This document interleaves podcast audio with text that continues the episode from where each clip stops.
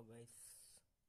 Kali ini gue mau ngomong sesuatu tentang apa pun yang gue mau ngomongin. Karena gue mau hapus podcast gue yang lama Jadi makanya gue harus bikin apa yang baru. Kira-kira apa ya?